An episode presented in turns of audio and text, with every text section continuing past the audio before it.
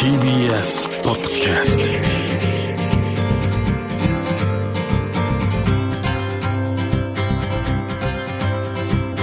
おはようございます。石川みのるです。日曜日のこの時間関東2500個の酪農家の皆さんの協力でお送りするこの番組。飲んで応援もう一本。絞りたての話題をお届けします。石川みのる。Dairy Life Dairy Life デイリーライフをお聞きになっている皆様おはようございます東京都の北島牧場の北島です。牧場から見える景色といいますと遠くに丹沢の山々が見え今年はまだ未だに真っ白な、えー雪をかぶっている状態です、えー牛という生き物はですね寒さに強い生き物の、えー象徴な一つの動物だと思っています、え牛さんたちも私たちにあげる餌をお腹いっぱい食べ、まあ、毎日毎日、え絞られる牛乳は、え1年の中で寒さを耐えて絞ってる分美味しさが感じられるのかなと思います。私たち北島牧場はですね自分の子で絞った牛乳や飲むヨーグルトや手作りのアイスクリームといった形で提供することを行っております。その中でアイスクリームはですね私たちの娘であります2人の子供たちが毎日一生懸命作って牛の気持ちをアイスクリームという形で消費者の人に届けることをしておりますのでお近くに来ていただいた際にはですね寄っていただいて味わっていただければなと思います、えー年末年始とですね、まあ、牛乳が余る捨てるといった報道が多くの消費者の方がコップ1杯の牛乳を飲んでいただくことで、えー毎日生産する牛の牛乳が捨てることなく消費されたことは大変嬉しく感謝いっぱいであります。でまたですね春学校のない時期に牛乳が余るといった報道がこれから若干出てくると思いますがまた年末年始同様にですね多くの消費者の方々に1杯の牛乳を飲んでいただくことで解消できればなって思ってますのでよろしくお願いいたします。私たちがですねやってる都市近郊の酪農ということで消費者の人たちには一番身近で美味しいものを短時間のうちに届けられる酪農スタイルをですね世界的にいろんな情勢が変わっていく中でこれからも応援していただいて私たちがいつまでも残っていけるような、まあ、こんな時代ですから牛乳に限らずいろんな食材を無駄をなく食してもらえるようなことを、まあ、今日聞いていただいている方々にお願いできればなって思います。北島さんありがとうございました。この前僕お邪魔して4つね、美味しくてジェラート食べてしまったんですけども北島さんのお父さんの先代の和夫さんが牧場の堆肥で美味しい野菜を作っていてそれをお孫さんにあたる娘さんたちがジェラートの材料にも作っているというこう3代の合作が食べられるのでぜひこの贅沢を皆さん味わっていただきたいなと思います。メールをいただいているので紹介させてもらいます。これは埼玉県の43歳男。美濃さんへ。美濃さんのラジオを聞くのはかれこれ20年ぶりになります。昨年脳梗塞を患い入院しました。これまでの人生生活を振り返る中で思い出したのが20代の頃に聞いていた美濃さんのラジオでした。アメリカで放浪していた時の話現地の人たちの交流心地よい音楽そして何より心に響く言葉たち。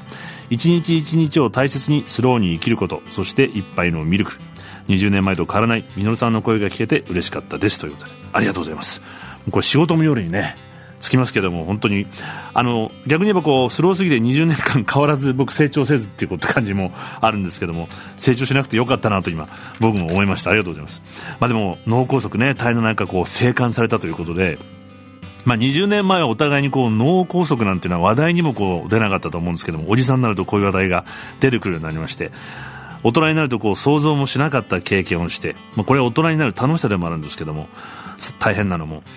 最近古い友人に会うとみんなをこう僕誇らしく思うようになりまして、まあ、仕事とかね地位とかもどうでもそんなことは関係なくさまざ、まな試練をみんな乗り越えてきてるし大変なのはもう言わなくても 分かってることだという気がしましてみんなこう命がけの冒険を生き残ってここにいるんだと。冒険の途中こう様々な試練から帰還できなかった帰ってこれなかった友達たちもこうやっぱいるのでみんなね精一杯戦ったんですけどもだから再会できるとこう誇らしくて僕はすごく嬉しくなってしまうんですけども。サンテグジュペルの人間の土地という本に大好きなくだりがあるんですけど、まあ、サハラ砂漠上空で夜間こう迷ってしまうんですねパイロットの彼。燃料も残り少なくてもう死と隣り合わせの命がけの状態、まあ、そんな中でも人間というのはお腹を空かしてしまうもので、まあ、彼はカサブランカに無事に着いたら朝早くからやっているあのカフェへ行こうと。あったかいカフェオレと焼きたてのクロワッサンを食べて一緒に命がけのこのフライトをしている通信士と一緒にこのフライトを笑い飛ばそうと。そしてコーヒーと牛乳小麦を味わってそれらが作られた小麦畑や牧場そして地球と命と再びつながり合うんだ。そんな風に書いてありました。生きてる贅沢一杯のミルクラジオの向こうで味わってください。石川稔。Dairy Life.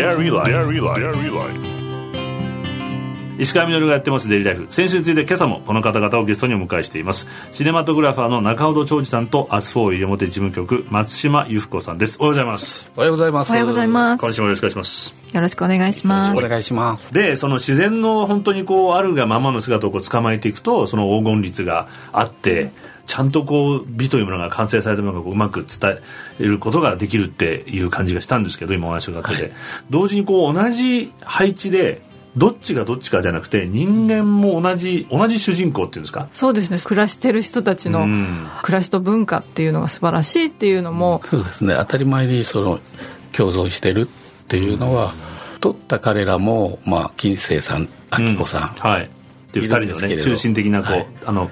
映画に出てらっしゃるお二人、はい、自然に溶け込むっていうか森に入っていく時も森が「あどうぞおいで」っていう感じに金星さんも進んでいくしだから逆に僕たちが「お前たち今来ないで」っていうふうに木が当たったり自然は今取らないでっていう時もあるしでもそれを取るまでに今3年かかったっていうんですけど、はい、最初の頃はその金星さんも「ここは取らないで」とか言うんですね。ここはカメラ入れたらダメ。まあ神聖な場所もあるし、はい、だからそれを1年目で覚えて2年目からはちょっと引きながら、うん、ここいいですかみたいなのを目で合図してそしたら「いいよ」みたいな。へえ本当の自然の中に入っていく彼らは美しかったですね。いや僕あの実際お会いしてその金星さんとも明子さんと YouTube の番組でそのお二人が暮らしてお仕事されてるあの工房があるじゃないですか。案内してもらったらコーヒーの木は植わってるし果物の木も植わってるし、布を作る、糸場所。糸場所、はい、場所も植わってるし、はい、全部これ人間が手を加えたものだと、うん、で裏には水田もあるしだから人間が手を加えても、うん汚くないっていうか、うん、僕なんかは分かんない。溶け込んでいてあこれが一緒に暮らすってことなんだなっていう手つかずの自然ではないんないんですよね。やっぱり自然で人間が手を入れることで人間が利用することでこう継続していくものっていうのがあるんだなっていうのも、まあ、西表も歴史的に振り返ってみると、うん決してあの東洋のガラパゴスとかっていうとすごい、ね、手数っぽい感じがあるんですけど、はい、やっぱりきちんと利用するところは利用してきてそういう田んぼがあるから山猫も餌場があって、うん、山猫も暮らしてきた生き延びてきたっていう。山猫を養うって。そうです、ね、田んぼを作ると山猫を養うっておっしゃってましたもんね。山猫の餌場。餌場。金瀬さんはそれを、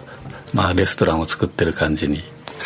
どうぞいらっしゃいみたいな別にお米食べてるわけじゃないんですよね山猫が。そうですね。あそこで飼ってる鶏はでもかなりの頻度であれば、うん、あの鶏は山猫のために飼ってそうなんですか。卵はあの僕たちのもの、うん、鶏は山猫のご飯っていうふうに言ってあの鳥たちはそういう意味もあったんですね、はい、田んぼは米食べるんじゃってなんかカエルとかを食べに来るカエルとかヘビ。バッタヘビ。とか。山猫が。山猫が、はい、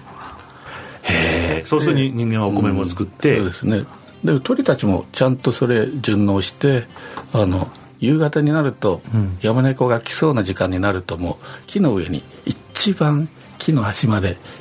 鳥たちが、ね。はい、自主的に登って。ちゃんと時間分けしてるんだ。昼間は僕たち食べるけど鳥たちが、虫食べたりいろいろしてるけど、はい、そろそろ来るぞってなると譲るんですね。譲りますね。はあよくできてるなよくできてますね、はい、でもそういうふうにしたらだから農薬も使わなくていいわけですもんね。そうですね。ちゃんと除去除去してくれたりみんな他の動物がするわけですから、本当循環するっていうのはこういうことなんだなっていうのを。もう一つ村に暮らしてる人たちの僕お祭りが多いこと。映画の中で多分56個ですけどもあれはでも一部ほほんの一部しか、はい、出してはいないですね、うん、そうですね。でそれはやっぱり自然のリズムと一緒にあるってことなんですか、そうですそうです。あの特にその蘇内という西表で一番古い集落の行事に関してはその稲作に沿っているので、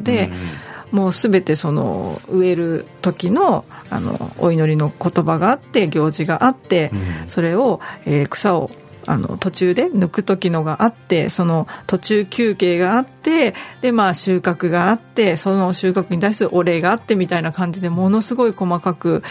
厳格に今も行われていて貴重だなと思っています、はい、そのマニュアルが近世が言うには、まあ、500年前ぐらいからその文化っていうか祭事はずっと同じように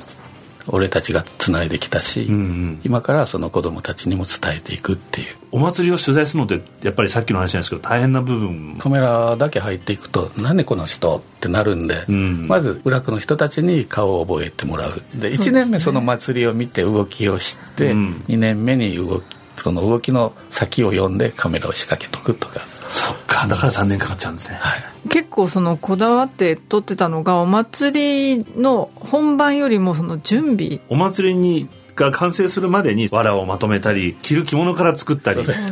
その着物を作るのにまず木を植えて 木を切って繊維を出してっていう染めてっていう全部じゃないですか。それをね明子さんは当たり前なん難儀なことじゃないんだよっていう。大変じゃない。大変でしょうと思うんだけど、これが当たり前みたいな。沖縄でいうとゆいまるっていうんですけど、うん、その共同でやっぱり助け合わないと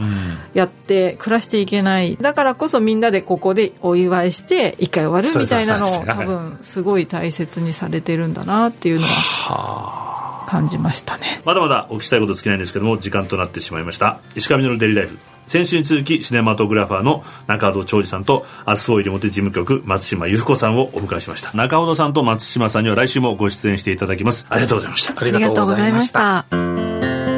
石川稔。Dairy Life Dairy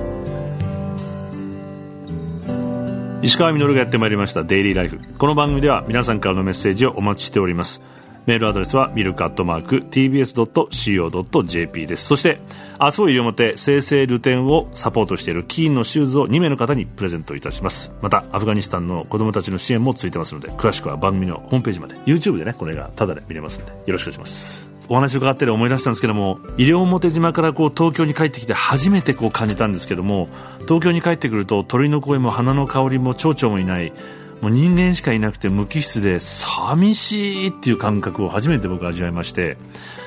先日こう登山に行った時登山口からたった一人でこう山にちょうど入る時に鳥の声がじじじじじじってこうけたたましく鳴いたんですよ。その時にあこれもしかしたらこの前ドキュメンタリーで見た鳥が発する警戒音かもしれないと、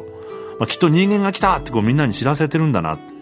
最近の研究では他の種類の鳥やネズミなどの他の動物もこの鳥の警戒音を理解していて危険を察知していることが分かってきてるそうなんですけども、まあ、確かにその日は山ずっと入っても気配はしたりガサガサって音はするんですけど